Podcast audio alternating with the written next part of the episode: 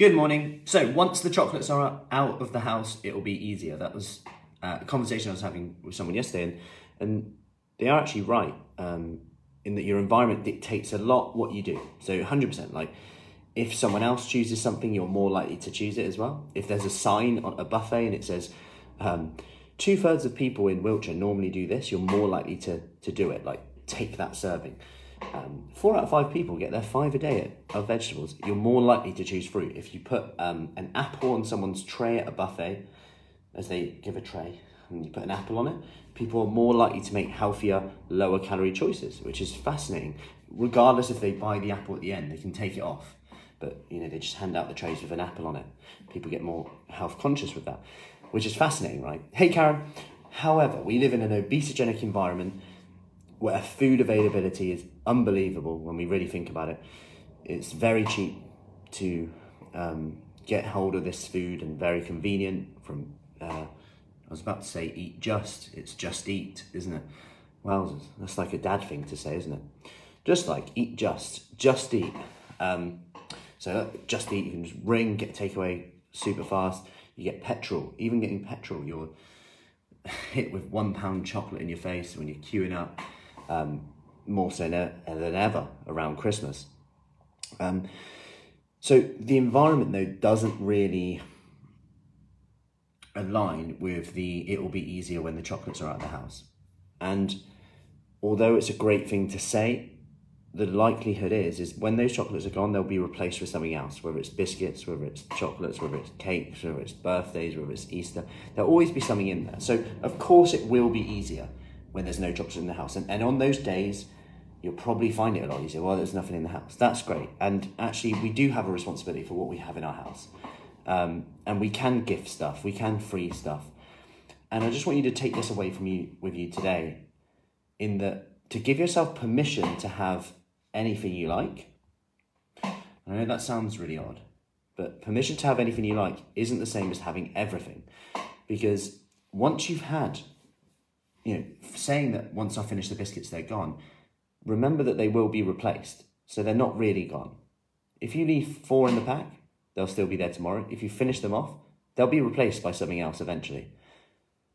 So are they truly gone? Look for the look for the lie in that. That monkey on the shoulders where he's saying, Yeah, you can start once they're gone. But there'll be something else replaced with it. Then it's like because that doesn't align with what you said, subconsciously we then go into this, oh, I've got them in now, it's gonna be it's too hard right now.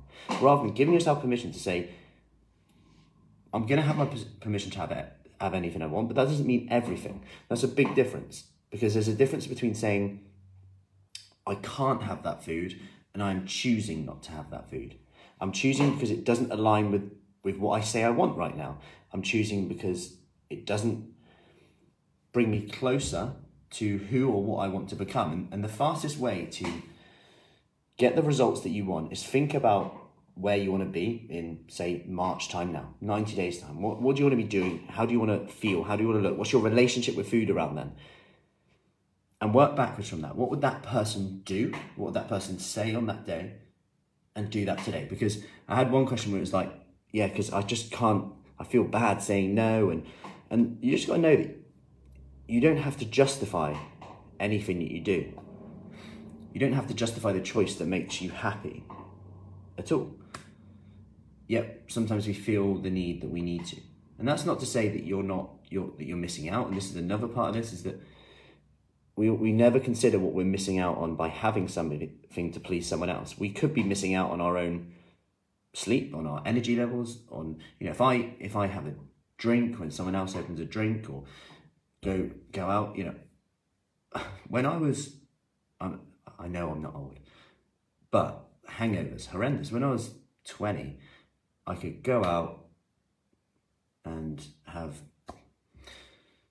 as many drinks as I wanted to 10, 15, and I could come back, have four hours sleep, and be up bright as a day, bright, ready to go. Um, now, if I have one drink or even two drinks, whether it's two, three, or four, I feel the same. I feel rough. I'm unproductive, horrendous the next day.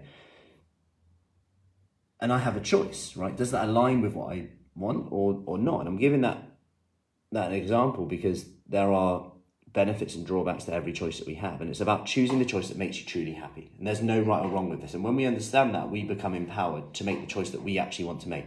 You won't make the socially right choice every time. You might you won't make the right choice that's best for our health every time, but you'll make the choice that's best for you, which might just actually get a good balance between the health and the psychosocial benefits of potentially having a drink, or at least having going out, or whatever it is.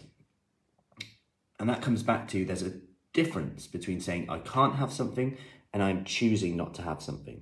There's a difference between saying I can't have that and I'm choosing not to have this in this moment. Not forever, just not today. And that motto, not today, has been a real powerful one for some of the ladies in terms of their relationship with food. You know, just not today. Um, that monkey on the shoulder is like, go on, have what you're missing out. Just not today. That's fine. I'm not saying never, just not today. Doesn't align with what I want. Doesn't align with where I want to be today, and that's okay. Anyway, I hope that helps. Any questions, as always, let me know. Hope you are ready for Christmas. Busy day today. One to ones. We've got sessions. We've got bar. We've got full body. Um, outside, inside. Um, so, any questions, as always, let me know, and I'll see you soon. Take care.